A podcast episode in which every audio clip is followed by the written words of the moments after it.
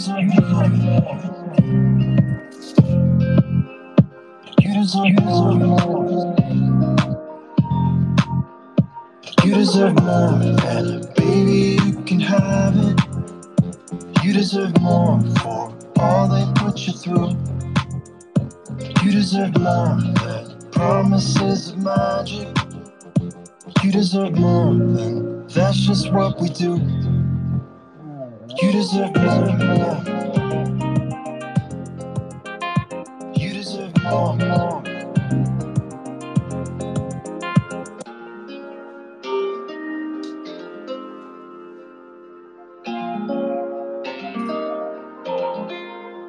You deserve more. You deserve more. You deserve more, and baby, you can have it. You deserve more for all they put you through. You deserve more than promises of magic. You deserve more, and that's just what we do. You deserve more, more.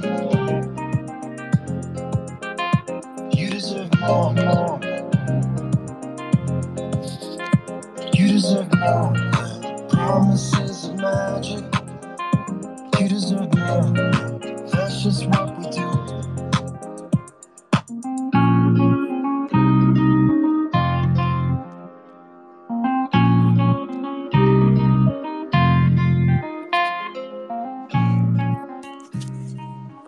Welcome, everybody, and thank you for coming out to the weekly spaces for Skybrook. Uh, today, we have a very special spaces.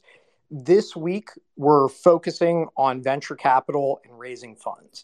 Um, I think this is especially timely this week after we just had uh, one of the larger influencers show why it's so important to be especially cautious with raising money.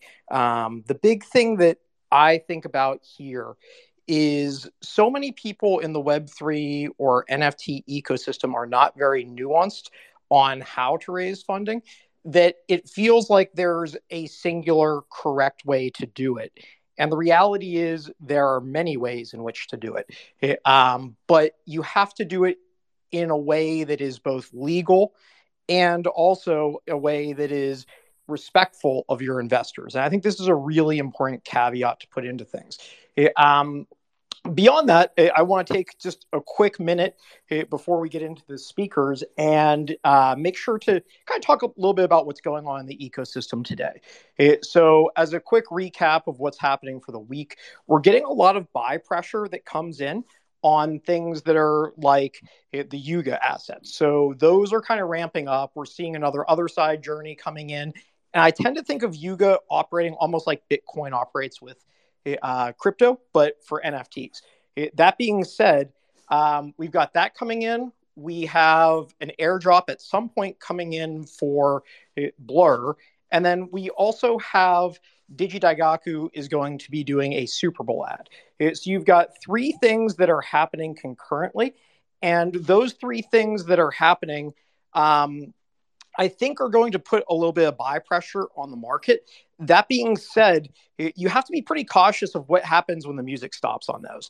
It, so um, that's really where my head is at right now. Is looking at we're going to have buy pressure. We're going to have a positive momentum going. Yuga is really ramping up everything they're doing in a systemic and thoughtful manner. Dookie Dash as a game, I feel like was executed at a very, very high level. Um, and then beyond that, uh, what we're just looking at is how this all plays out into the overall greater ecosystem. Uh, how does this uh, affect not just the people that are in Web3 today, but the people that are going to be moving into this ecosystem? I've got three speakers here, and I'm going to let them all introduce themselves.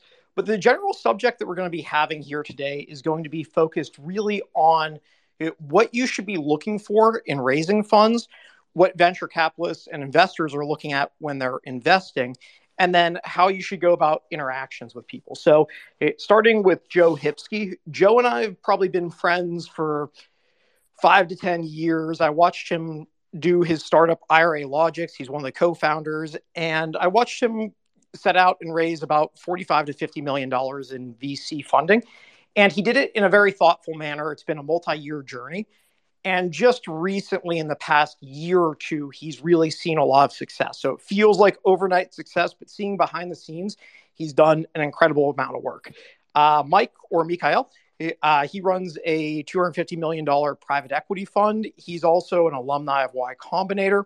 I've known Mike for maybe five years, give or take. Uh, met him when he was a speaker at Microsoft New York, talking about what he looks for in venture funding. And then uh, Mike Dudas, who was up on stage and just got kicked off for a second. Uh, he there he is. He's back. Uh, let me put him as a speaker again. Uh, Mike and I, eh, Mike Dudas and I are just starting to get to know each other. But I've watched what he's done with 6th Man Ventures. He's also active in the Web three space. But I'll just let uh, each one of these uh, people introduce themselves. We'll start with Joe, and then we'll go Joe, Mikhail, and then Mike Dudas. Joe, go ahead. Yeah. Thanks, Josh. Um, yeah, real real briefly, my my background, I've been in and around early stage and growth companies for the past 20 years, a couple stops at large financial institutions. My background's primarily B2B enterprise technology with a with a heavy fintech bent. Nice. Um, I appreciate that. Uh, Mikhail, I'll go to you. hey, testing. Uh, can you hear me? Yeah, yeah, I can hear you well.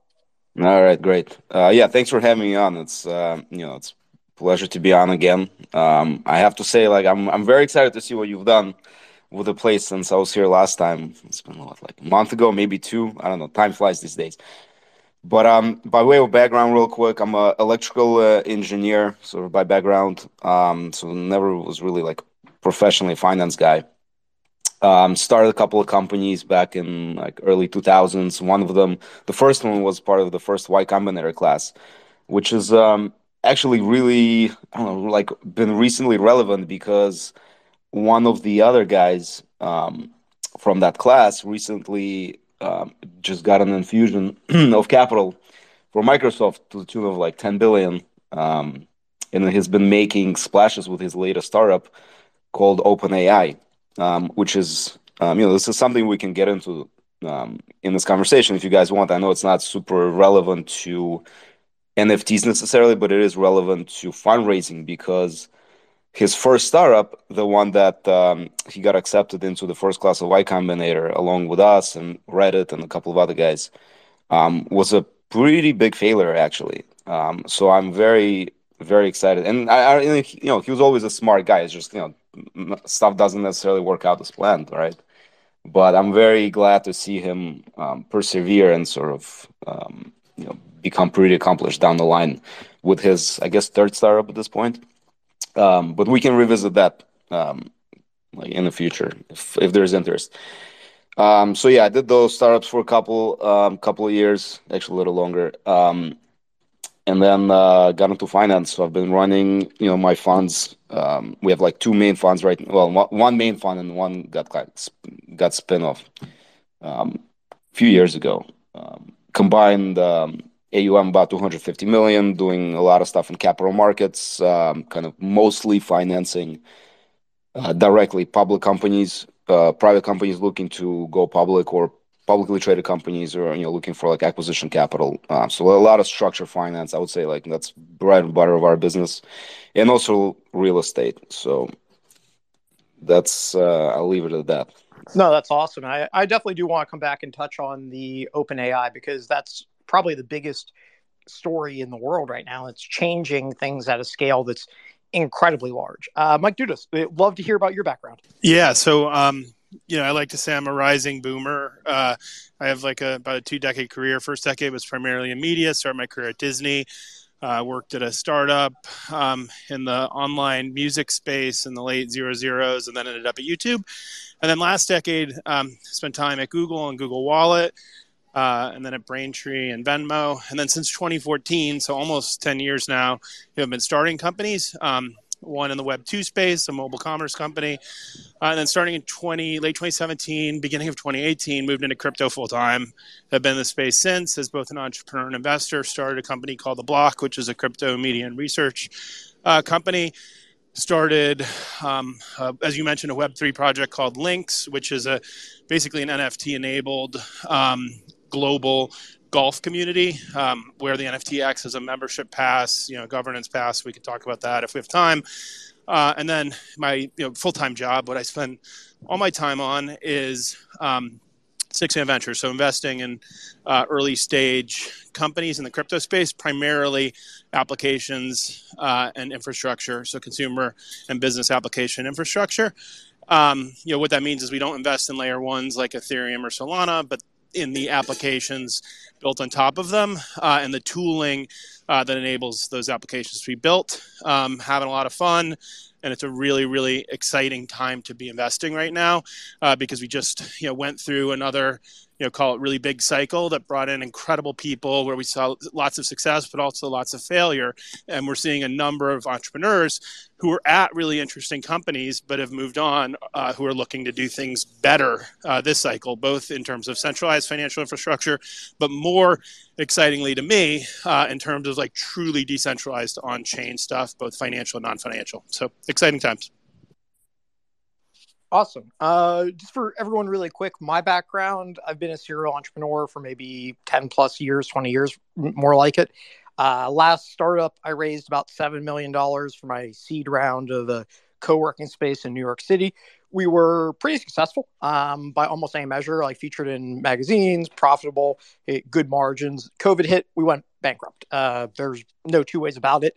It lost all the money. Uh, you know, it I think Industrious ended up taking over our space, which is a larger co-working company. Eh, but I wouldn't really call it an acquisition. It was really just a shutdown. Eh, um, but that being said, eh, I do have a decent amount of experience from raising an early round with a company. Prior to that, I had been recruited by a venture capital firm to help offload a fuel additive company in Houston that was on their books. I think they put about 40 million in. So, for my background, I've kind of done like a bootstrap startup uh, kind of seen what can happen if a company gets a little bit stale or gets into like almost a zombie mode as a invested company and how it needs to be offloaded, and then uh, raised my own capital. So, it really quick uh, for the three people up on stage. It, the question I have for all of you, and you know anyone's welcome to answer, it, but if somebody is stepping into Web3 eh, and they're doing an NFT company. I'm not going to call it a project. It, what is something that somebody should be thinking about? What are some markers that people should be looking for when they're trying to decide if they should raise venture funding or whether they should just kind of bootstrap it themselves? Uh, I, I, think I'm going to ask Mike Dudas this just because it, this is really where your full focus is, and it feels like it, you've got an expertise here. I mean, everyone has an expertise here, but what what do you think is a differentiating factor eh, between a company that should raise funding and a company that should be bootstrapping? Yeah, good question. And I think you know you'll you can ask ten VCs and you'll get ten different answers. Um, so uh, I'll just give you know our perspective. So we uh, at Six M Ventures um, it, it's a fairly sizable fund, and you know, we have o- over 100 portfolio companies. And what you'll find in our portfolio, despite it being very, very concentrated in quote unquote Web three and you know NFT related companies, is that we haven't invested directly into many NFT what you would call projects, right? So, you know the call it Pudgy Penguins and the DeGods and the Bored Ape Yacht Clubs. And look, you know, some of them because they're way later stage than where we invest. But in general, um, our philosophy as a fund has been not to invest in those um, what I would call like you know the NFT drop or the NFT and the community comes before the actual uh, product has been built. Um, and, and, the reason is so, so I think companies like that um, you know, if you can, if your if your focus is to start by issuing NFTs and then sort of like figuring out what the perhaps utility or the the ultimate product will be afterwards. One, venture capital is probably not the right thing to raise very early on. It's very dilutive relative to going out, and if you can successfully sell an NFT, it's non-dilutive capital, right? So I'd like recommend if you know that's your that's your path is to you know get a community going and generate you know revenue first you can do that in a non-dilutive way.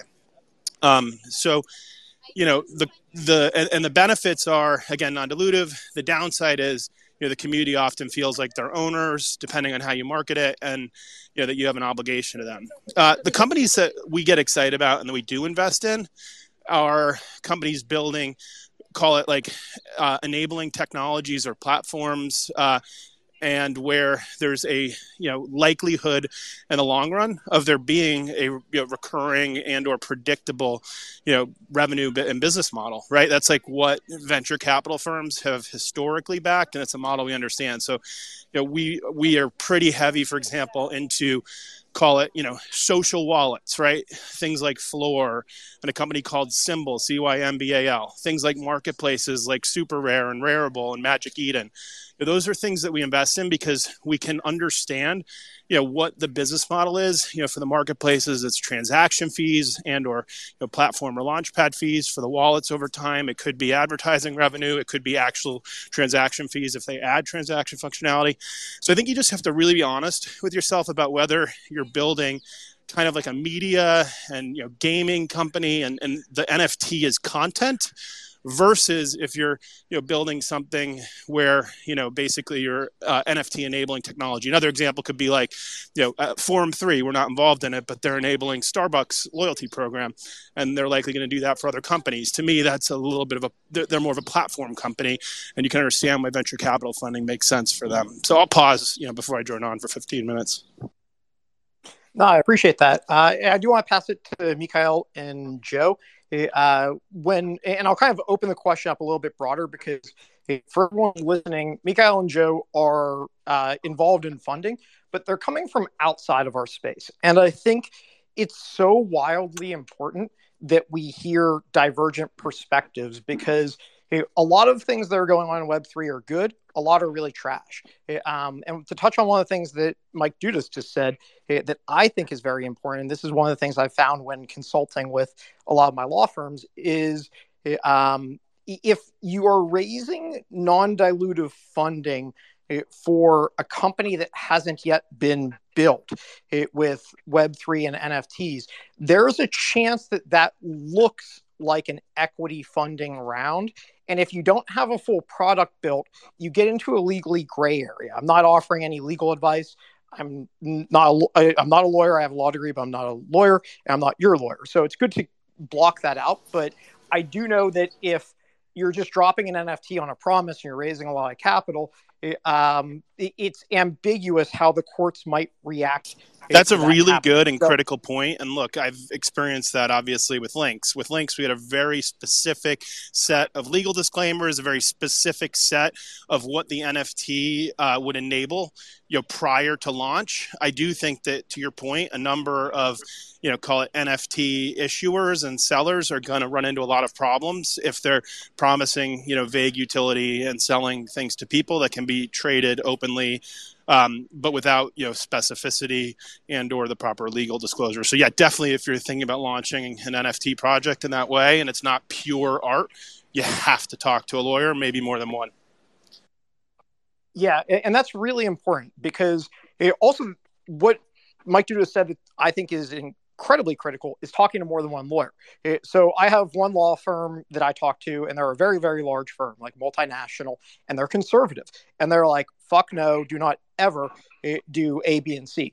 Uh, you might talk to a firm that is a little bit more aggressive, like maybe a Fenwick and West, and they might have a different perspective eh, for you. And the key to this is realizing that intelligent people can view this in different ways, but you need to understand what your theoretical risk is so that you know how much risk you want to take legally. So for eh, you know for Skybrook, uh, I erred on the side of high level of caution. This is a free NFT, so I didn't charge anyone anything for it. So it would be hard to imagine that it would fall under a legally gray area. But um, you know, people think different things. Joe Hipsky, I'll go to you, and then we'll go to Mike.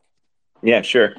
So um, to I'll kind of echo what Mike said, but say it a little differently. Um, and, and you'll notice the theme of you know Mike's investments, as I'm picking up on it, is they solve a problem they solve a commercial problem today.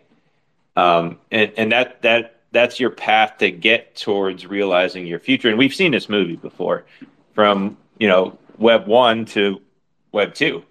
Um, though, you know, for those who were around in, in the late 90s, you, you, you saw the same thing. You had piles upon piles upon piles of cash being dumped into companies that had no clear purpose or objective.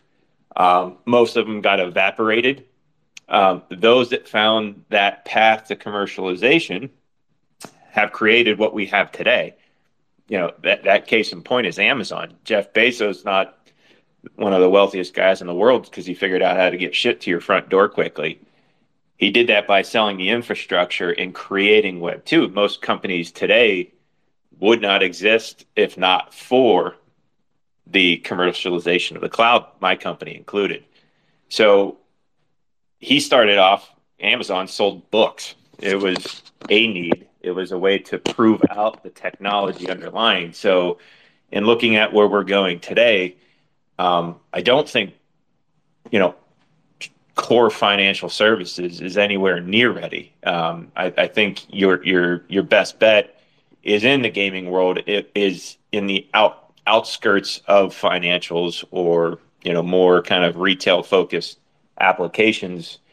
Um, simply because you know what runs the financial world is archaic, uh, and and that's too too big of a leap, too quick to expect anything differently. Um, so, th- you know, I, I, I would, you know, echo what Mike just said. You know, and and you know, said differently. Awesome. No, I think that's really smart. And the Amazon analogy is is a good analogy, right? Because people get very caught up in the idea that there's a correct way to do things, and it feels very comfortable. It, like it's comfortable to assume it, that there is a right way and there is a wrong way to do things. Um, when reality, there may be many, many, many right ways to do something and many, many wrong ways to do something. I'm going to pass it to Mikhail, but while I pass it to Mikhail, I'd love it for uh, anyone that has any questions for the speakers. If you want to raise your hand after uh, we hit about the 12, 1030 mark, going to start uh, taking questions from the audience. So anybody that's interested, uh, feel free to raise your hand. Mike or Mikhail, I'll go to you. Hey, yeah, I mean the other guys made some good points. Um, there's there's so much money slushing around um, you know, still, right? That's why we're seeing the Fed do what they what they're doing.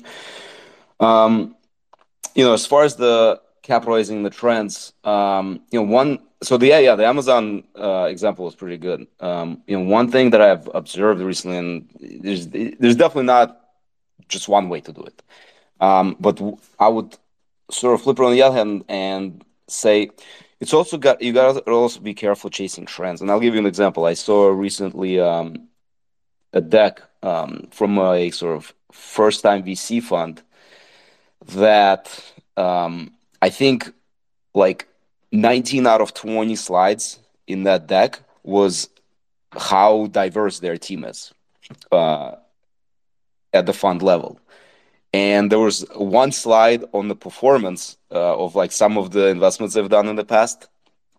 But the way they disclosed it didn't really make sense because they were comparing like different time frames and you know different sort of metrics. Uh, so on that basis alone I, you know we, we obviously passed because it didn't make any sense uh, from a diligence point of view. But um, you know eh, honestly i wouldn't be surprised if some you know institutions invest in stuff like this without sort of even um, any kind of performance guidance because of the current sort of um, laws that are being put in place about driving the like pension fund money and all of that. Um, so the the point that I'm making is like there's some opportunities out there to kind of chase the latest trends that are happening, you know, based on regulation, based on a lot of these things that are going on sort of at the very high level of finance right, driven by the government, the pension funds, institutional money. That's where most of the money is really in the financial system, right? If you think about it. Um, but on the other hand, you also want to do the right, you know, do it right. You can't just like completely take advantage because at some point you're going to get sort of called out on that. Um, so that's kind of one way to think about it. Uh, but yeah, I agree with the other guys. I think everyone made some good points here. Is my mic on so I can speak, or is that incorrect? Uh, eh, Peter, you're gonna have to wait to be called on. Uh, you'll be able to speak, but I think SK three six nine was up first. I apologize. I misunderstood. My apologies. No, no worries, no worries, no problem at all.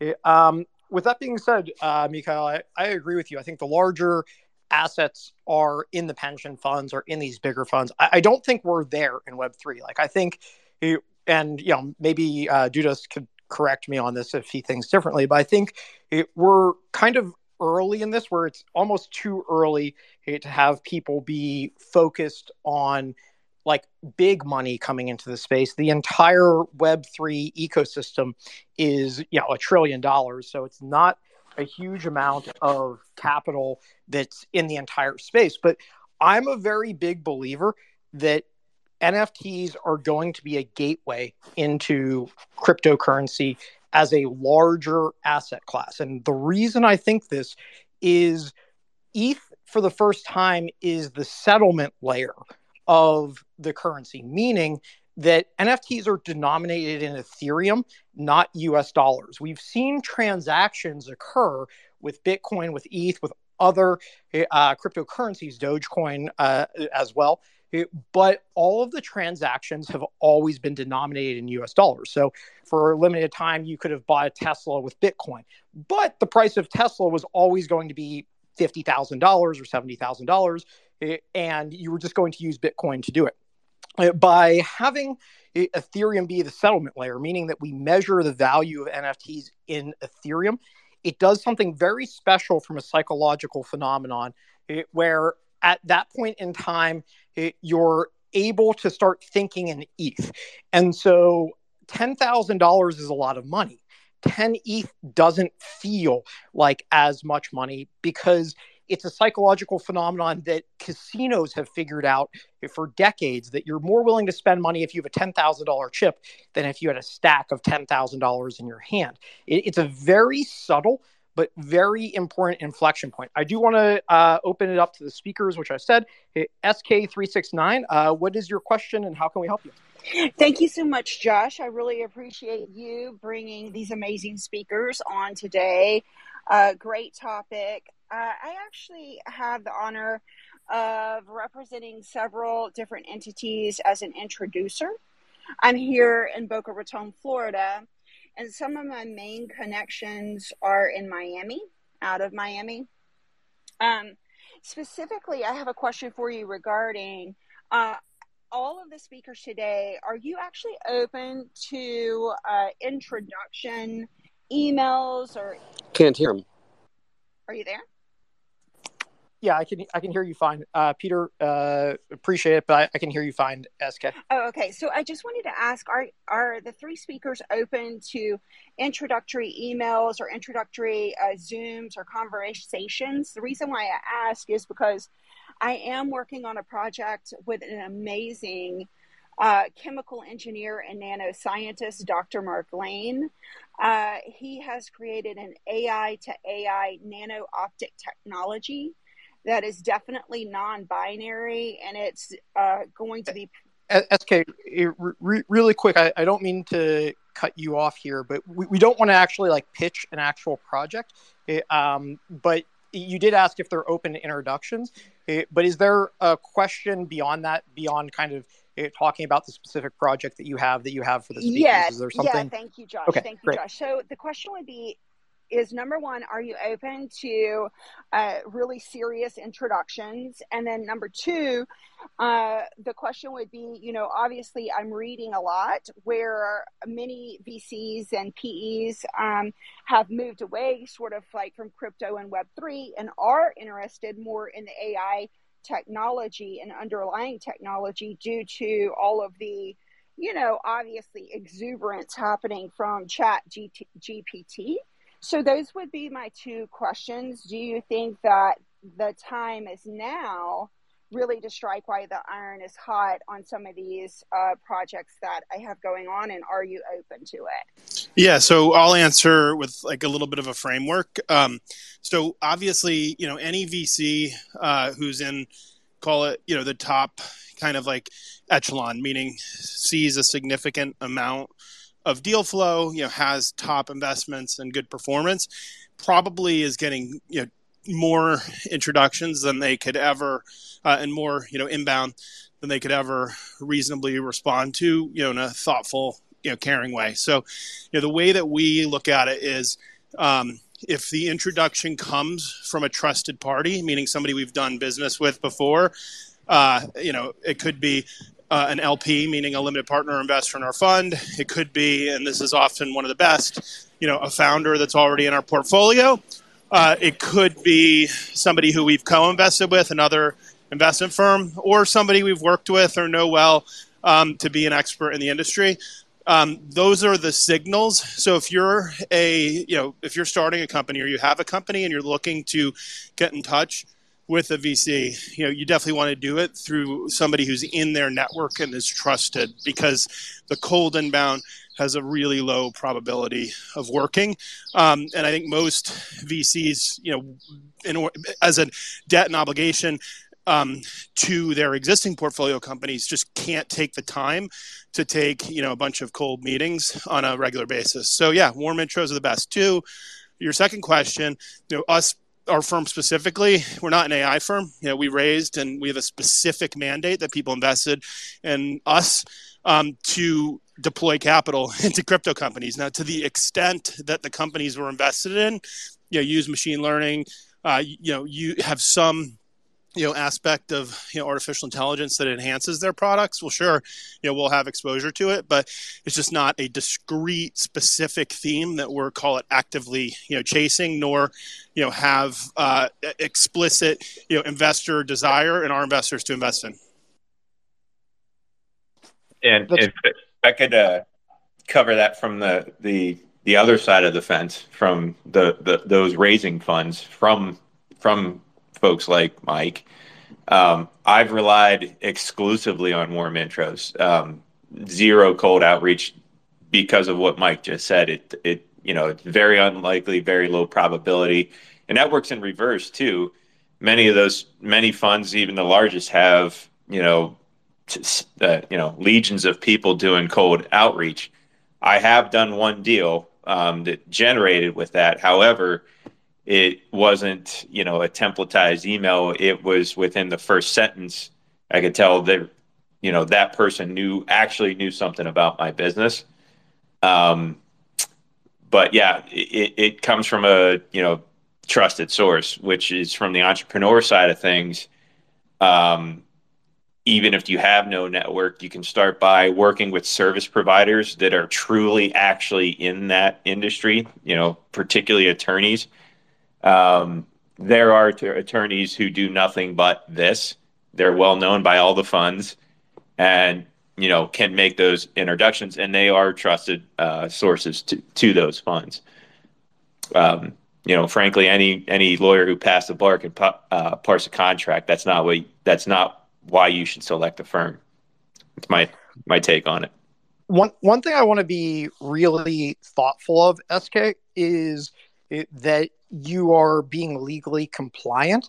And this is a really important thing because it, there is like a licensed broker dealer, eh, uh, you know, license that people have eh, that go out and solicit funds for other people. That's oftentimes what investment bankers do. Eh, so I would be incredibly cautious if I'm you and definitely speak with an attorney or a competent law firm and let them know what you're up to. As quote an introducer like i think it's wonderful that you're helping companies out but at the same time like you have to realize if you help a company out and you're a non-licensed broker dealer and your remuneration comes as a percentage of their funding eh, um, you may end up having some legal liability eh, on that at some level eh, if you're not being legally compliant. I think this is a really important caveat that a lot of people eh, may be missing is it, eh, there are very specific laws and guidelines for things. And it's really okay to do almost anything if things go well. eh, but what happens is when things don't go well, and most of the time in startups, they don't. It's like 70, 80% failure rate. When things don't go well, people go to the lawyers people go to reclaim their money people go yeah I, can i just interject? I think like look this is where angel investors and folks like that with like really big reputations things like accelerators you know as as you know we talked about earlier you know good legal representation folks like that can be really helpful. I mean that's that's the best way. But yeah i i, I know there's been increasingly in crypto an increase in what you just talked about like deal platforms and folks who are you know trying to put deals together. You know we saw this during the ico era of 2017, 18. I mean, it's just a it's a risky thing. Go to trusted parties. Um, yeah. To, yeah. I to, to, to, to uh, go ahead. I was just going to say to to put that in a small box for for folks here. There's two people who are allowed to legally work on a on a contingency basis like that. Someone with a registered broker dealer or the principal of the the the firm who's raising the capital. So former Series 7, 79, all that. Um, Josh is correct on that. Yeah, cool. um, uh, I just did want to mention to everybody here, I have applied for my Florida solicitor's license. So here in Florida, um, all I need is a solicitor's license. It's definitely not the same as like Texas or New York, where you have to have an introducer's license. And then also, now it all makes sense to me. The reason why I've gotten as far as I've gotten is because my contact in Florida, in Miami, is the managing partner of a VC firm who I've known for 20 years. So now I understand that it's because of that 20 year relationship that I had the warm introduction in the first place. So now, and I really, really genuinely appreciate the feedback. Um, everything that you've said so far was excellent and it has helped me tremendously. So I will get him, his name's Bo Meganson out of Miami. I will get him uh, the research and then I'll have him reach out. Great. Um, uh, we're going to move on to the next speaker. SK, thank you so much. Love that you're out here trying to move the Web3 space forward. I do think that it's a very valuable service. Just always want to make sure that you're legally protected uh, on things. And, you know, I may be overly cautious with it, but that's my take. I do want to move to Peter. And then I think up next we have Chan. Peter, are you there? All right. Peter uh, is not there. Chan, we're going to go to you. Hey, how's it going, Josh? Thanks for bringing me up. Um, and and Mike, Joe, and and Michael, uh, thanks for for joining us today. I guess you know, as someone, my my question for you is someone that's you know early on in their career. I feel like venture you traditionally almost stumble into just either based on being a founder from the beginning and kind of building your network that way, or you know, sort of you know, by the luck of the draw, ending up sort of in the position that you are and able to broker some of these deals or, or be on the side to actually create them. Um, and specifically for someone that's that's really interested in the the Web three space and sort of transitioning their career into that that way and being very interested in, in venture and sort of the entire uh, you know portfolio of companies that are that are continuing to to fund some of the next companies that are going to change the world. What what would you say to someone sort of at the beginning of their career looking to to get involved in the venture space or just say the web3 investing space in general yeah so um so crypto is incredible. Um, I like to say that w- we like to invest in areas where there are no experts, uh, and the beauty of quote unquote Web three crypto is that like we're so nascent so early there really aren't experts in, in virtually anything you know other than things that maybe are fully you know are, are very ossified. Um, and so where all the innovations happening is just like in completely new areas where 95% of people think uh, hey that's not going to work which which frankly is a, is a wonderful asymmetric upside area particularly given earlier what josh said about the you know the fact that the entire asset class is worth less than $1 trillion and a lot of that's in bitcoin which isn't you know today a robust smart contract platform at L1 or L2, although I know that's starting to perhaps change at L2. All that is to say, uh, the I'm like on the older end of crypto VCs. I'm in my early 40s.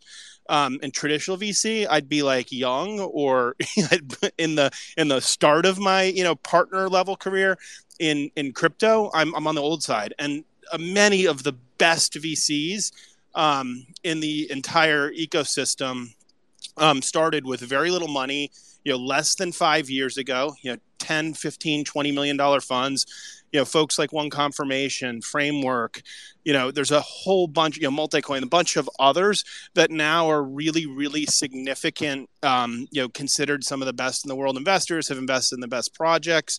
Uh, so the way that these folks did it is dude they loved what they did. Like i don't know all of them deeply and personally well but i've observed them. And like they go wildly wildly deep um, in research and participating in the networks and helping founders they're entrepreneurs themselves. They literally wrote the playbook for what it means to be a vc in crypto where you have to be both a private investor and a liquid trader um, because you're getting tokens. So you know it's it's literally like the wild west in a really really exciting wonderful way and you just have to live breathe and love it. Best way to do that is to start with one two or three things you know call them projects that you just look at and you say heck that is so interesting. I can't stop thinking about it and just dive in. Dive into the docs the discords the governance calls you name it um, and good things will happen. I saw this time and time again. Um, that's the best generic advice i can give Awesome. Um, one of the things I do want to give a little bit of space for, Mikhail, you were talking a little bit about Chat GPT and you were in the founding class with Y Combinator. I do want to give you a chance to talk a little bit more about that, even though it's not fully into crypto. I think it's important to be discussing this because things go in waves, right? Like crypto is very, very hot for a minute. It's not quite as hot now. Right now, like everything is chat AI, like that seems very hot. Love to hear your take on that. Um, yeah, sure. Um, so, you know, one point I would say to the previous question, actually, because um, it's relevant, is well, actually, two two things. One is, you know, Mari actually summarized that very well um, in terms of like what, you know, general advice, what you need to do in order to be successful. I would just call it getting your hands dirty. That's really the you know what it comes down to. It just diving in, getting your hands dirty, figuring stuff out. Um, the worst thing to do is try to go collect some money from people, you know, investing in stuff. I, I call those guys basement VCs. You know, no experience, uh, you know, d- don't know anything, you know, chasing latest trends. So you want to avoid being a basement VC. Uh, the best way to do it is getting your hands dirty, going out, figuring some stuff, um, working on problems that you see for yourself. That's, you know, I would say like by percentage of um, successful businesses and startups you know that we I've invested in you know at this point it's you know probably over a thousand companies um, and just be you know just seeing kind of develop in, in you know with my own eyes I would say the the highest percentage has really been by entrepreneurs that started companies um, solving problems that they've experienced themselves. So like another, um, so this guy wasn't in the first class of YC. I think he was in the third one. Um, his name is Drew Houston. Um, some of you might know him because he started Dropbox. Uh, before he started Dropbox, you know, I was sitting down um, having lunch with him, and he was complaining to me how he had like all these computers and he couldn't move files around. You know, um, so he had this issue. Like there was a bunch of solutions out there, like Microsoft X Drive, which no one remembers, but he came up with a solution for his problem that worked for him, and now you know Dropbox is ubiquitous. So there's just one example, but there's so many. So like the best way to get into this space is trying to solve problems that you have or other people have and getting your hands dirty. Doesn't mean necessarily you need to become an engineer or a programmer, but honestly, there's so many high level tools that are available now that have not been available, you know, 10, 20 years ago, right? To even even you know, when I kind of almost like 2005, right, when I started my first company, we didn't have so many high level higher level languages that that we have now and like libraries that you can optimize and build on top of. jquery didn't exist. Like ajax just came around for you for those you know that familiar with that. It's you know synchronous javascript right? The technology that allows you to build um, applications without refreshing the the like the web page. So that that was like an incredible sort of step forward right? But uh, part of that first class um, you know, talking about fundraising and Sam and, uh, you know, the, the, so I'm talking about Sam Altman, obviously. So his first startup I was called Loopt. I remember he was walking around. So talking about problems, right? Um, actually, to that point, slightly digressing, um, many projects in the NFT space, Web3, feel like they're solutions in search of a problem, which is sort of the opposite approach, right? You want to have. Um, first, you want to have a problem and come up with a solution to it. Um, and I think that's kind of how you know at least other VCs that I speak with also feel about the space, and there's just so much noise that it just drowns out the signal.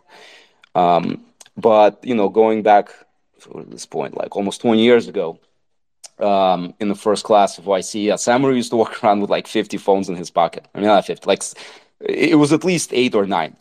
Um, and the whole idea was to basically, this was before iPhone, to take um, you know regular phones and build basically a program that was like analogous to Foursquare if you think about it, like tracking people. How do you track people without GPS on their phones, right? How do you track friends and you know or even your kids? So the you know this was a little bit of a new thing that they've been developing and a problem they were trying to come up with a solution for. So he basically wrote this like mini servers based on I think it was Java at the time, um, hosted on phones using triangulation techniques to pin pinpoint um, you know locations of these devices.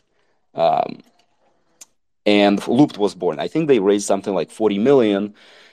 Um, in big part because obviously he was pretty plugged in uh, in Y Combinator at that point. I think it was a couple years into it. Um, but I, I'm pretty sure it was sort of a giant failure. You know, lost you know 40 million dollars for investors, uh, which seems like you know in hindsight was a really good opportunity to learn for him. Um, and you know, one hallmark that separates in uh, you know failures from successful people, and you know, I'll give like a, one very good example is Elon Musk, obviously, who also happens to be an investor in OpenAI, is perseverance. So this guy didn't give up, right? He persevered and he continued working on stuff that he likes or loves, you know, technology and developing um, solutions to different problems. And uh, you know, now we're talking about Chat GPT, valued at you know some crazy number like 40 billion. I think if you look at the user growth, they've posted some some some ridiculous numbers in terms of ad, like adoption rates, um, like one of the highest, if not the highest, by that measure in uh, sort of modern history of startups. Um, you know, so I can pause there and kind of go into any specifics, but um, you know, I would out of all of that, I would highlight you know if you want to be successful entrepreneur or just successful in anything perseverance is is the name of the game no matter how many times you fail. I think that's a really important point and the part of it that i see that's missing in so many entrepreneurs is they're excited to raise capital as if that capital raise was the finish line rather than the starting gate um, as an entrepreneur i've seen firsthand that when you're running a company, you will always run into hard times. You will always get to a place where the success or failure of your company will be 100% dependent on you as the CEO, co founder, and your willingness to dig in and work harder than 99.9% of people would in that same position. Like you, you watch Elon Musk, and you know, just from a perseverance standpoint, this is a guy who was sleeping on the factory floor or sleeping in the factory of Tesla. Uh, and so the reason I say this is, as a founder, you have to have a real problem, like Mikhail said. And you also need to be very thoughtful eh, of the idea eh, that you are enjoying and you're passionate about what you're building. Because if you don't really love it there's going to reach a point in time where the money's not there and you know you're just working insane hours and it will wear you down. But if you love that and you love the process you're going to be able to put in those 16 18 hour days day in day out week in week out year in year out but it won't necessarily feel like work um, i'm going to move the question to magic and then we will go to mac Hi, Josh. Thank you for having me. I love the love the panel. Um, I have uh, two questions about um, raising uh, venture capital and uh, and the venture capital image itself Uh, so the first question is what what are the main mistakes uh, Web3 builders are making when when we are when they are looking for for venture capitals? And uh, my second question is what are your perspective about VC image in Web3? Uh, especially from a, a, retail perspective? Is it uh, is it uh, does it have an impact on the business side? Is it a frame? So so let, let me just make sure I understand your question. The second question, the first question is what mistakes do uh, founders make when raising funds? Uh, and the second question is what is the image in Web3? Is that correct? Yeah, exactly. Okay, uh, I'll pass that to the three speakers. Anyone who wants to take that. I could uh, jump in on. I could jump in on some of the mistakes um, I've made and I've seen. Um, one one mistake is, you know, treating it as an event versus a um, an ongoing process. Once you get into it, you're gonna. The very few companies just raise once and they're done.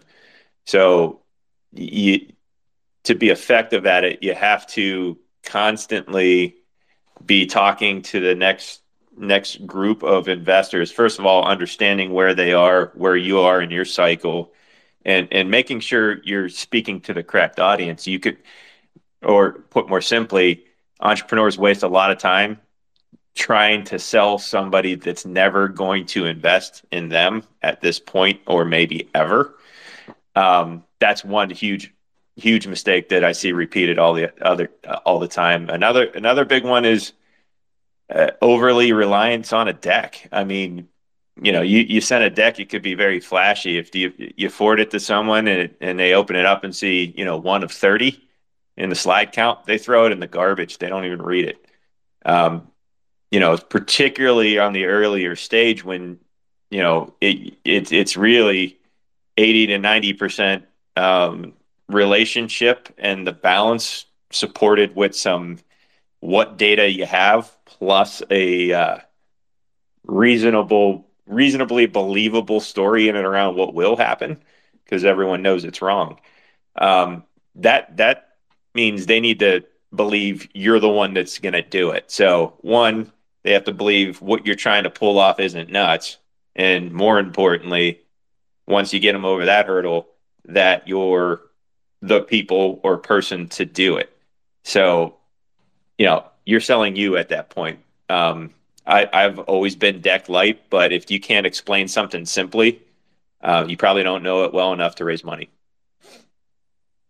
It's a great way of saying things. Mikhail, I know you wanted to chime in and touch on this. Yeah, um, it's actually a good question. Um, you know, what are the red flags that we look? Um, the big one is being all in. If you're an entrepreneur pitching your startup, that means you're living and breathing this thing. If you have like 50 other things going on and you're not in it 100%, uh, it's probably going in the trash.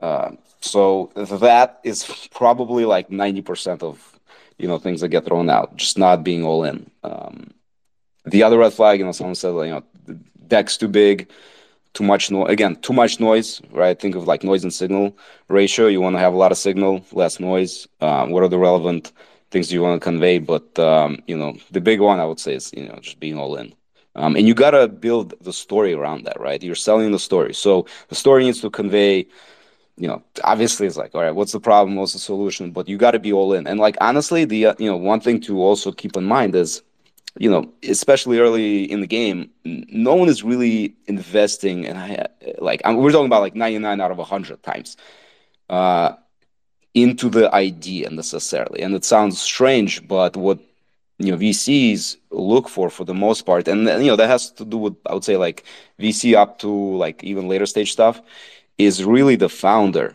uh, the founding team, because chances are, and again that happens like I said, 99 plus percent um, the actual product or the idea is going to change from the very inception to the end. You know, someone mentioned Amazon, right? You know, started, I think Mike did, started with books and ended up with infrastructure, right?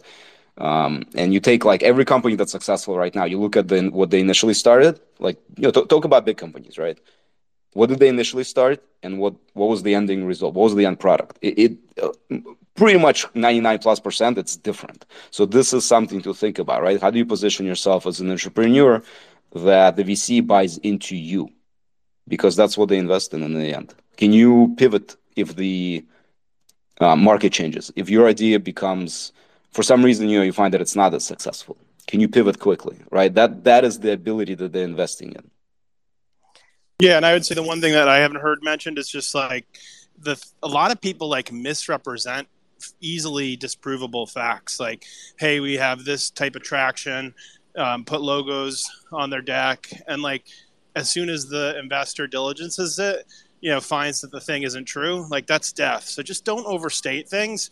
If you're not ready, if you haven't hit milestones, you know, don't lie, uh, and you know, don't overestimate things. It's it's it's an immediate you know pass when folks start to find stuff like that out.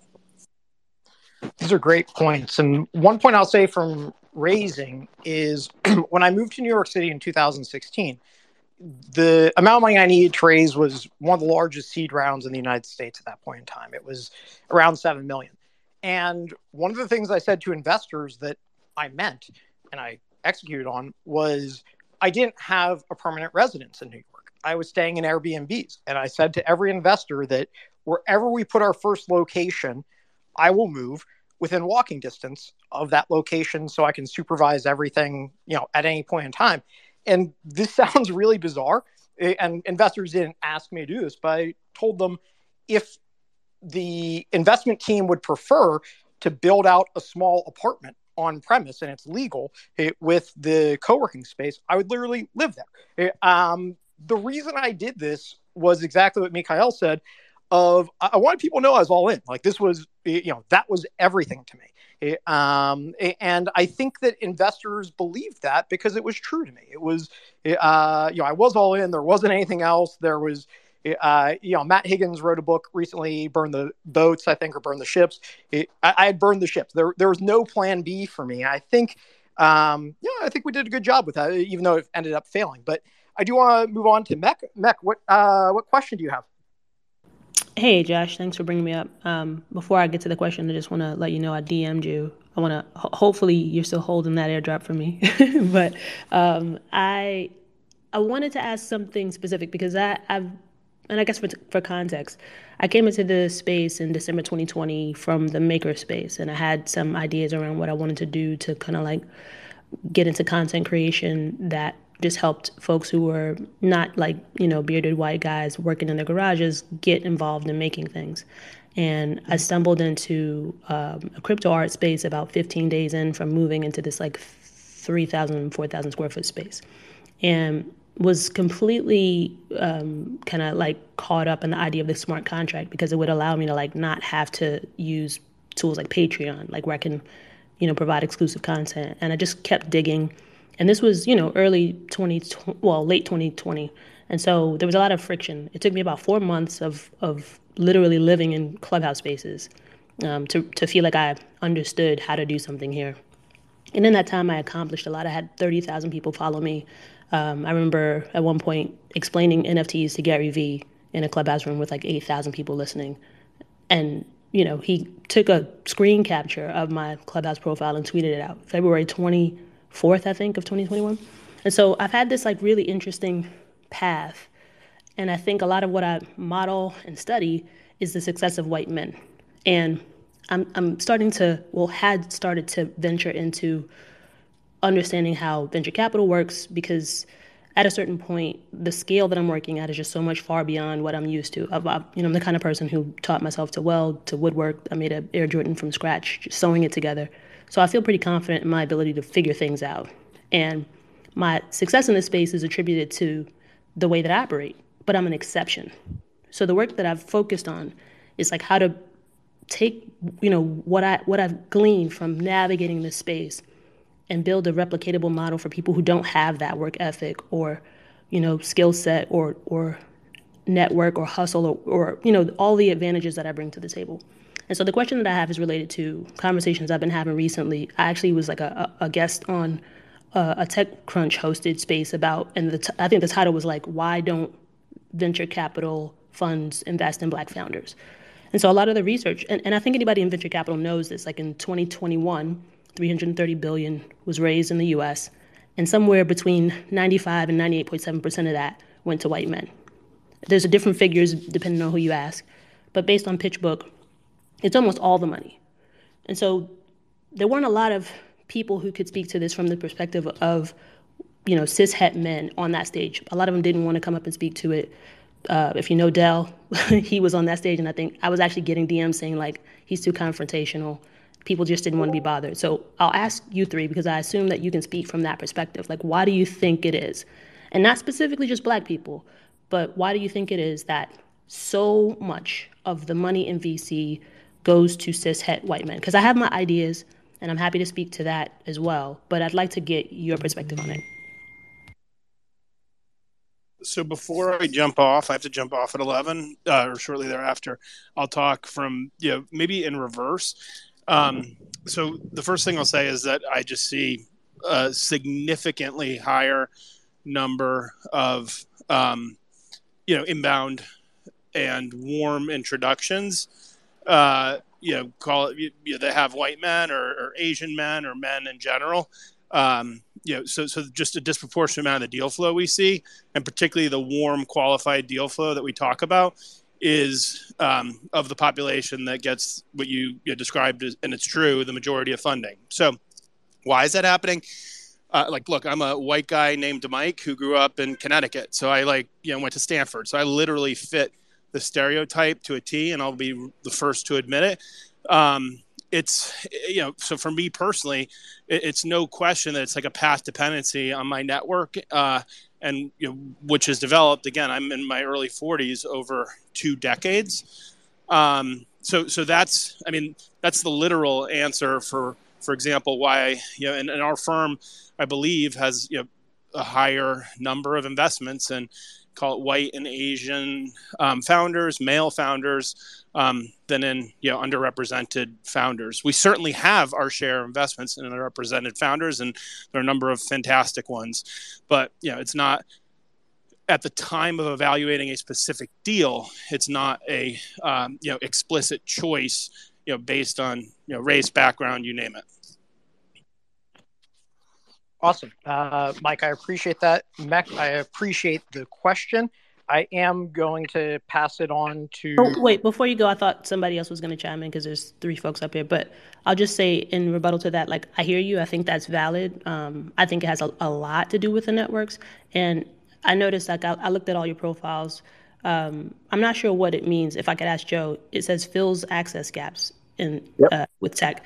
And so I, I, think that's what my work is around now, right? Like it's it's, it's educating people about the, like base level fundamental understanding of what the Web3 space could do, because I don't believe that it's really seeing its full potential. But then bridging networks, because you know, I had a grant from Unlock Protocol in November of 2021 that actually just went back into their treasury because I couldn't find a developer who had enough knowledge to take that grant.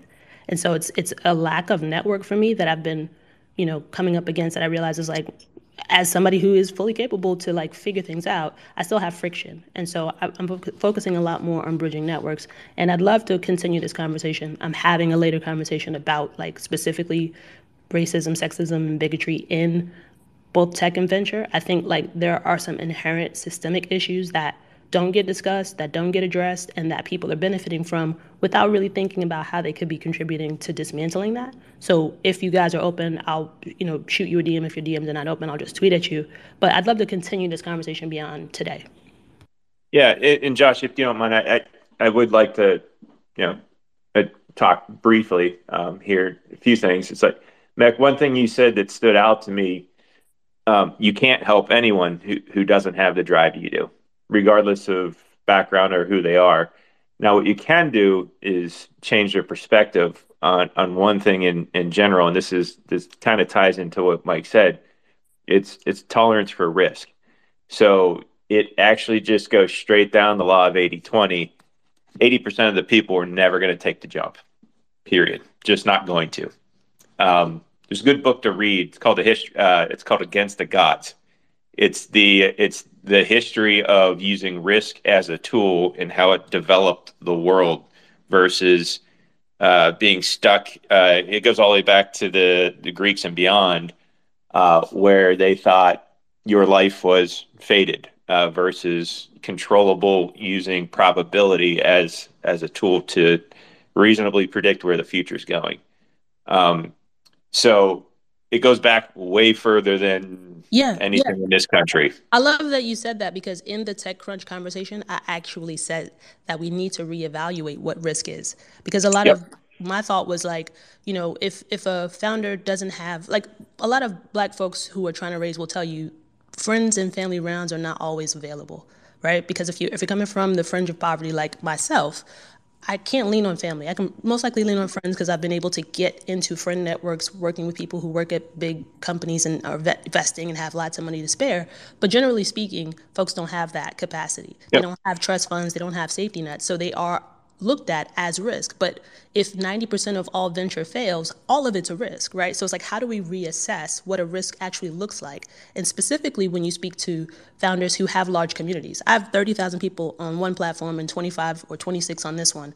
And I'm still having conversations with people who are trying to, you know, offer deals, but with predatory equity exchanges, right? And so I'm waiting because I'd like to get to the point where I pass that threshold where it's I'm an obvious bet. Like anybody who knows me in the space knows that I'm onto something, but whether or not they're willing to bet on me is different. Yeah, I mean, in in getting back to Mikhail's, um, you're getting your hands dirty. It comes with I I don't I don't I didn't go to Stanford. I don't have that background. I don't have the friends and family. I've built that network over the course of the last 20 years. Um, I was not a bettable risk. Um, I am now.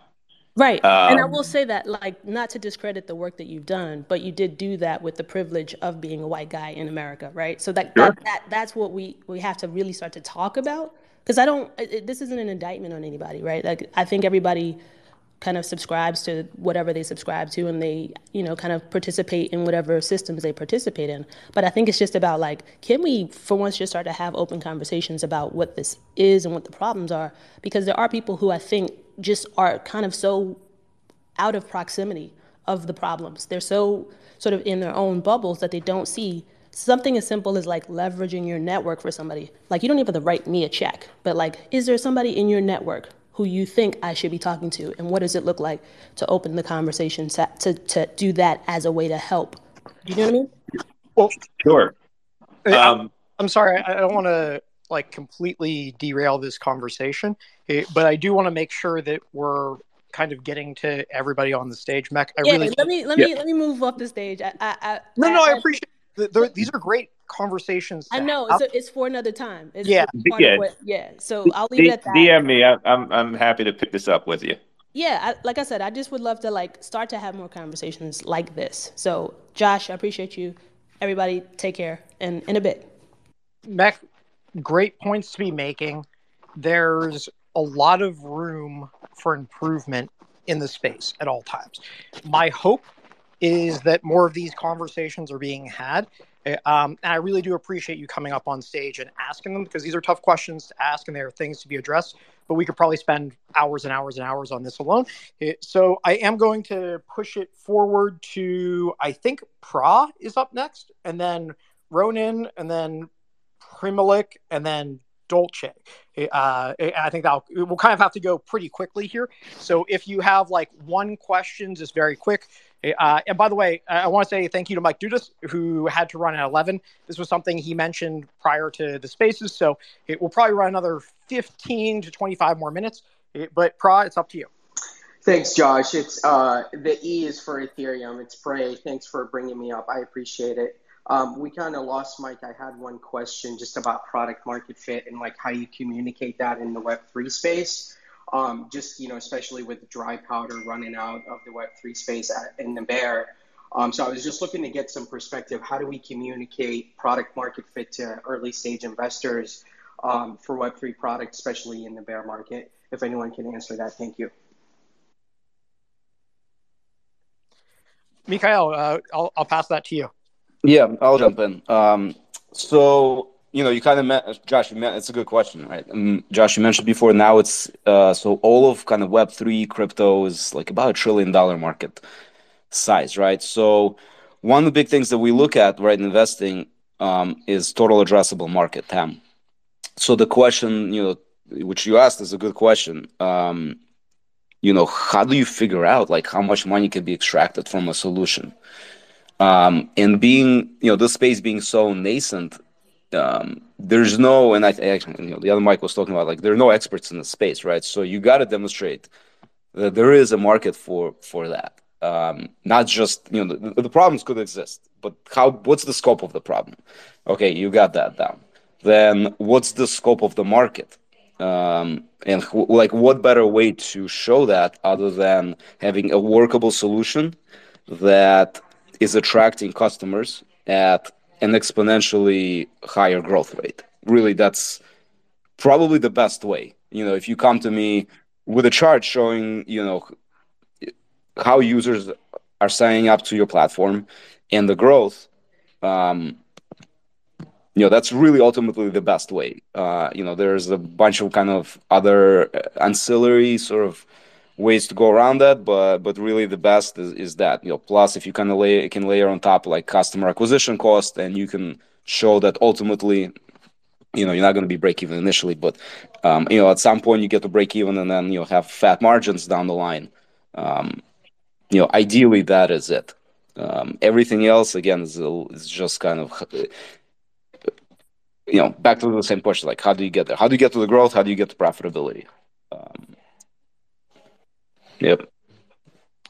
No, it's a great answer. Um, Pray, does that help you get a better understanding? I think Joe wants to chime in here as well. No, no, no, absolutely. And I was just asking because you know, for for Web two product, there's different metrics that you know investors look for, like your daily active user averages and uh, how much traction you've got, and just like how the Web three uh, ecosystem is a little bit different, where people are uh, the community is a little bit more volatile with entry and like exit liquidity. And so, you know, I, I, feel like there's a different set of metrics that we as Web3 founders have to pay attention to and how do we communicate that. But Mike, thanks for uh, taking the time to answer my question. I really appreciate it.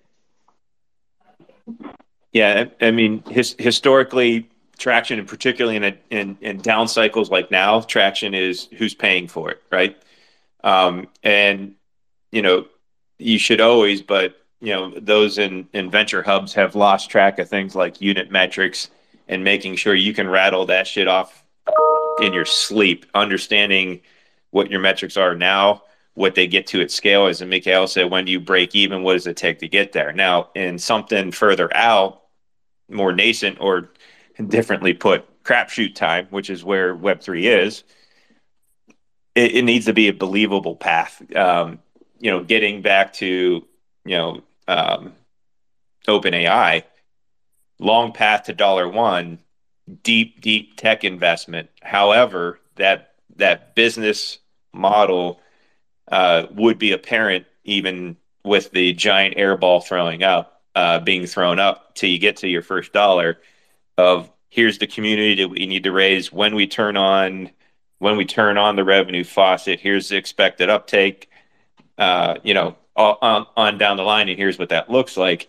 And as long as that's believable, um, you know, you can you can in in your and again, getting back to is that believable, and are you the one or the the group that's going to make that happen? That's that's when you start seeing traction with investors for something that's you know that that far down the curve. But right now, you see you see the VCs in general across most segments um, kind of retreating back to line, uh, you know, relying on unit metrics and making sure those are strong. Awesome. Yeah, I mean, I think when I look at things, just making sure you have a good qualitative and quantitative story and combining those two things together can be really powerful. Um, I think we're going to go with Ronan next, then we'll go to Prime Talk, and then we'll go to Dulce.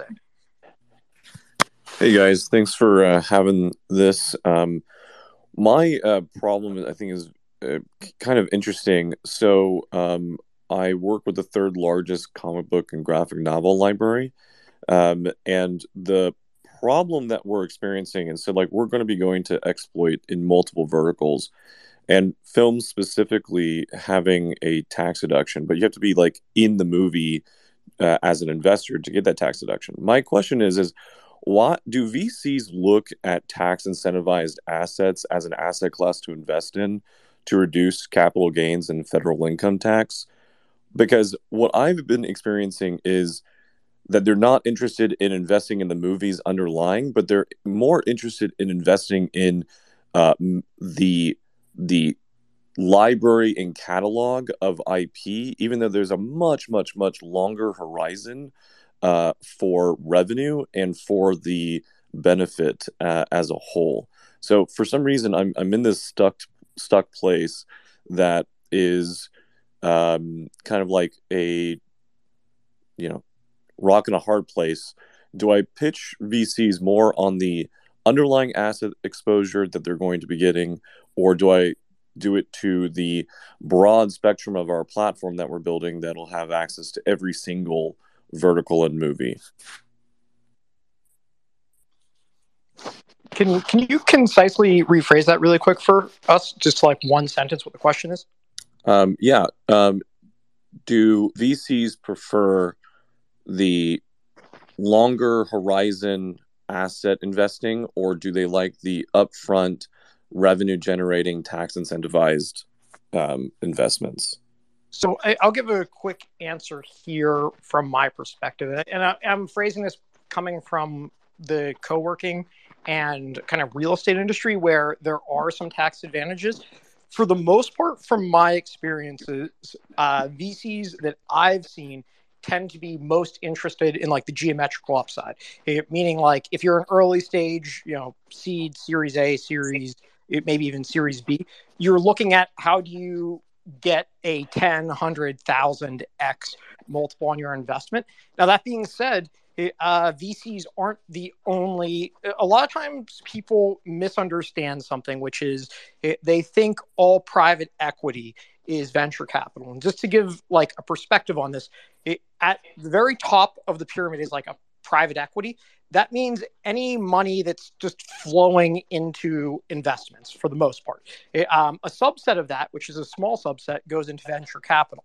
It, um, those venture capital people typically have agreements with their LPs that specify what they invest, how they invest. Um, but you may find it, with tax advantage investments it, that it may make more sense to be seeking out people that invest with those type of things in mind. So just to reverse engineer this, you have to think about who invests in what type of asset classes and then find those people. Um, you know, for me, when I was raising funding, I found that certain types of people were interested in what I was doing and certain weren't. Traditional VCs didn't seem to be super interested in it. Uh, I, I, found more success with ultra high net worth private equity investors. It, yeah. So that that would be my answer. And you're going to have to get a feel for who wants what you're selling. And for you in like a comic book world, I think that you need to be thinking about like who might find this really cool it, because you'll find this actually in a lot of sin industries it, that get investments, like a nightclub, for example. It, um, some people might invest in a nightclub for financial remuneration, but it might also be really cool to be able to walk into the club and maybe you dropped a million on an investment, but you walk in, you're VIP, you know the owners, you cut the like, and there's like a form of social currency. So if you have a really big comic book thing, it, there may be some super fans that are like billionaires out there that may want to invest not just for the financial tax benefits, but also eh, for being a part of the IP and the story. Eh, um, I'm going to move it forward to Primal Talk. I think, and then we'll go to Dolce. Hey, Josh, how you doing? Thanks for having me up. Hey, do you find that most founders don't understand blitz scaling? Because I made 100 angel investments between 2016 and 20. I'm a minority, by the way, too. Between 2016 and 2018, and I had invested in a bunch of minorities, and it seems like a lot of them are afraid to blitz scale, even if you explain it to them, because they're like, "Oh, if I run out of money, I'll never be able to raise more." And then what happens is when it comes time to raise the next round, the bar had moved up to get a Series A for the metrics, so then the VCs wouldn't fund them. So now they've almost turned into a lifestyle business. Joe, you want to go ahead and answer this? Yeah, I, I would say most entrepreneurs don't understand scaling, period, um, or um, know when to when to lean in and when those levers should be pulled to scale. It, it's it's it's not a it's not a natural skill that most people have. It's a learned um, thing. So the the short answer to your question is yes, they don't understand. So how would you explain it to them? Because I tried to explain to them when you think you found the product market, market fit, you raise some more money to throw fuel on the fire, grow some more, then raise some more money and grow some more because VCs want to see you know exponential growth so they can get to an exit for their LPs, and they don't seem to get it. So oh, yeah, so when, when you when you think okay, there, there, there's I'll break this down very simply. There's three habits that you need to master across four pillars to grow a company, and that is priorities data and rhythm. That is making sure your priorities are what they need to be, data to support them, and rhythm, how often you're talking about how often you're checking on them. Um, that gives you, yes, we are ready to scale. Now, scaling is four pillars. It is people, strategy, execution, growth. Everything else, or uh, cash. Everything else is noise. So if you're able to present that plan and you got your shit together in and around those topics and you're hitting those habits on a very regular basis, that's that's how you scale a company. Now, a big part of that too is founderism gets in the way. Um, founderism, for those who've never heard the term, is that entrepreneur that just feels that they need to be involved in everything. You can't do anything that I just talked about unless you can delegate and you can lead people. So that is that is a transition that gets a lot of entrepreneurs stuck at a certain level that they just aren't capable of getting beyond through through not necessarily any fault of their own. Uh, you can't get everyone there. That's just the reality of it. That's that's a great way of uh, concisely addressing it. Um, yeah, just really quick as we move on, I, I think one of the things that many people misunderstand is how incredibly challenging it is to get to an exit. It, uh, you know, if you think about it from a statistical standpoint, it, about one in like a thousand companies out there that goes out to do it is able to raise more than you know five million dollars in funding.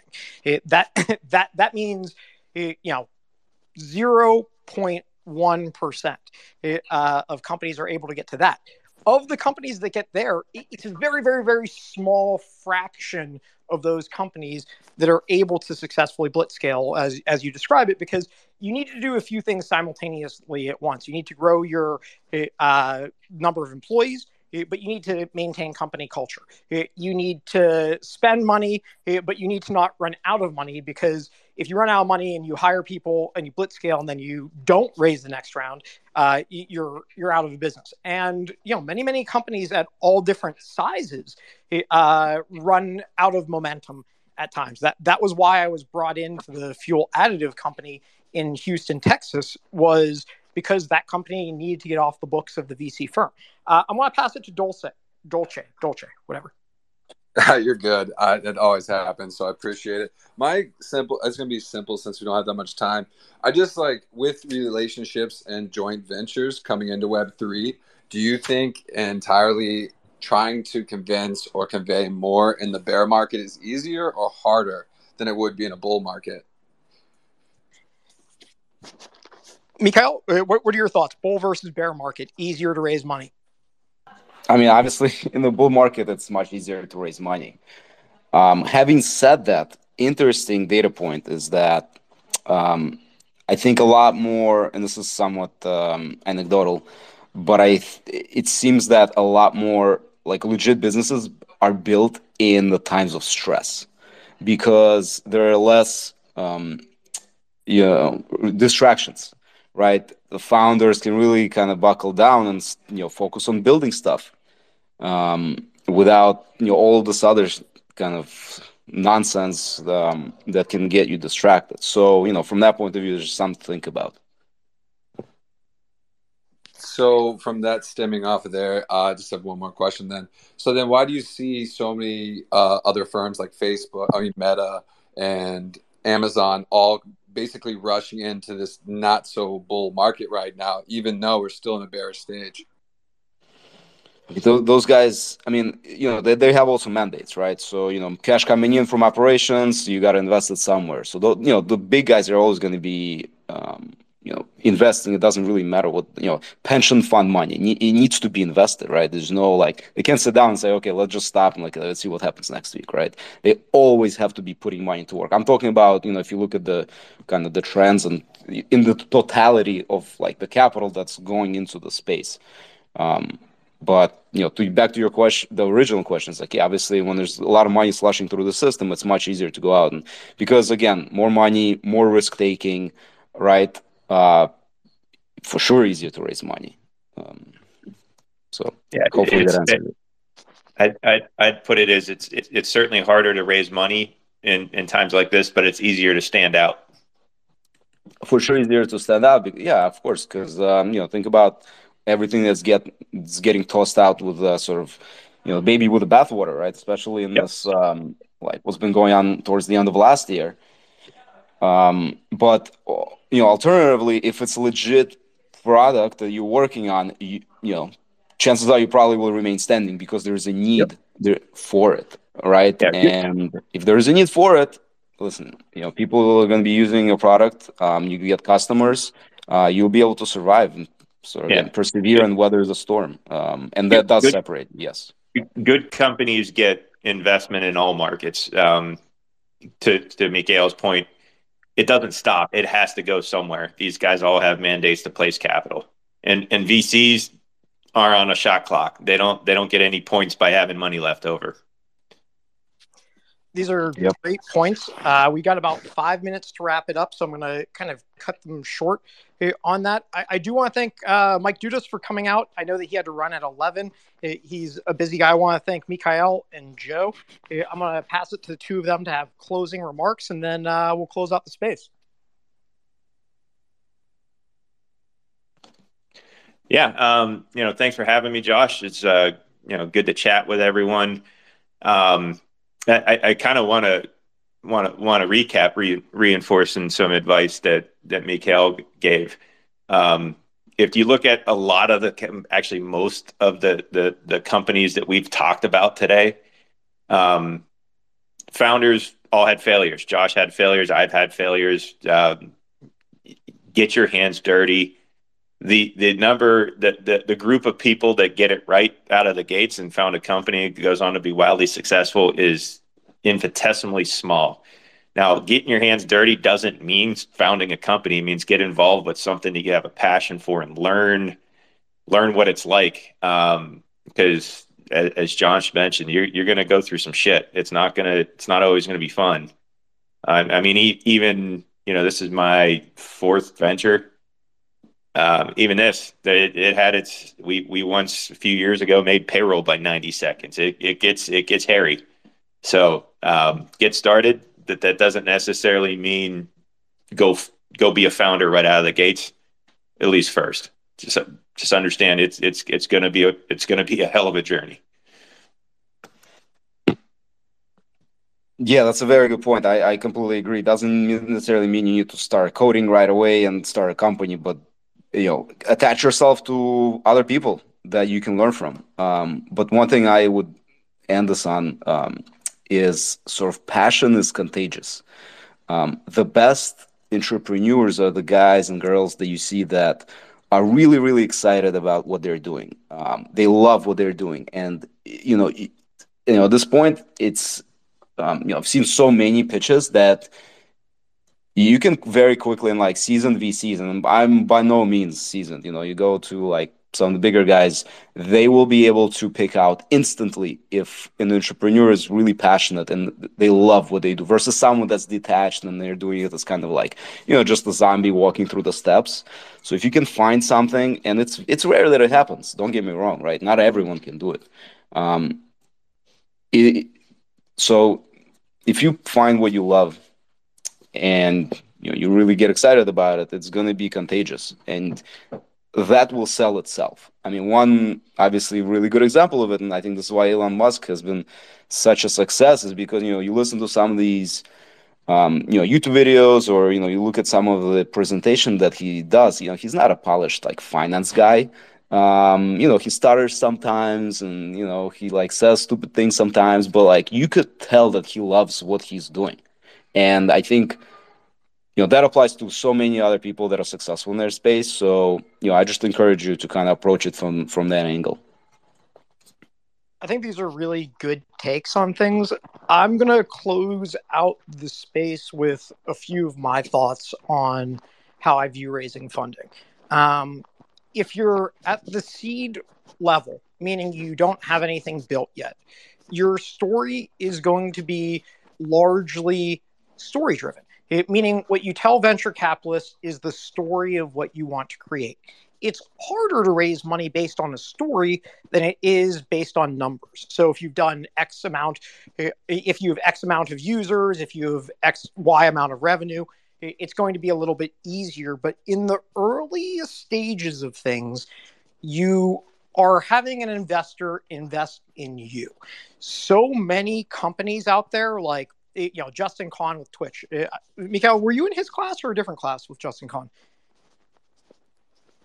So I was in his class. Well, rather, we were in the class together in the first class. But uh, so Twitch, it, it, I don't know if I don't remember they got money down the line because their first company was called Kiko. It was like an online calendar, and um, you know, obviously they didn't go anywhere because they got crushed by Google. But someone was talking about like crashing on the couch or whatever. So he he was literally crashing on my couch after Kiko got blown up, figuring out what to do, and uh, pretty. I don't want to say started, you know, Twitch on my couch, but it was like right at that time when he started something else called Justin TV and that morphed or rather twitch was one of the subsets um, one of the subset channels on justin.tv but the guy was you know he could have got super smart guy him and emmett.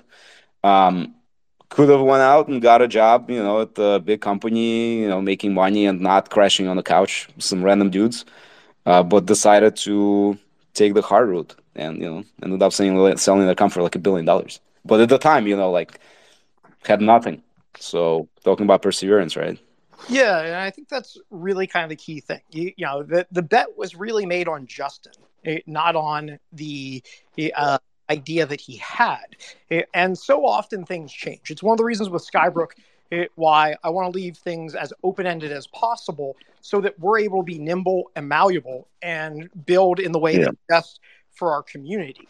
A lot of people are pushing like, well, what's going to happen in three weeks? What's going to as time goes by, we'll evolve, we'll become stronger, we'll become galvanized. Eh, and so, with that, when I think about things, eh, uh, the biggest thing that I think about if you're out there raising funds is the more you can show integrity, drive, eh, and all in commitment, the more likely you are to raise funds. And also, put yourself in the other person's shoes.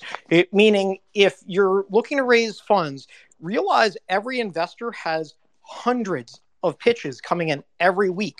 Eh, and so you can't take it personally if somebody doesn't respond to you. Like you're not looking at a symmetrical balance of a normal relationship.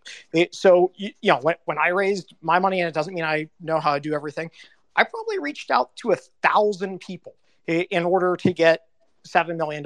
And it ended up being like 10 people that invested in it. it so I, I, had like, you know, if I got 10 investors out of a thousand, I had like a 1% hit rate, it, which might be pretty high. Uh, you know, and I've heard this story from other people that you have to just be unrelenting in your desire to accomplish what you want. And the truth of the matter is, if you don't see this as something you're willing to dedicate your life to, it may not be the right fit. Everyone doesn't have to be a founder. A lot of people might be really, really happy as like a number seven at a company and you're focusing fully on coding because that's what you love and you like a steady salary and you're going to make 300 grand a year and you've got a family of five and you're going to support them or whatever, whatever the math is. So with that, I, I, would just say thank you to everyone who came out as a listener. Thank you to everyone who came up with questions as speakers, eh, and uh, you know, thank you to the special guests who came up as well. Eh, I'm going to wrap the spaces, and we will see you more next week. Thanks, Josh. Pleasure to be here. It was a very exciting conversation. Um, Thanks, Josh, and uh, nice, nice meeting and chatting with everyone.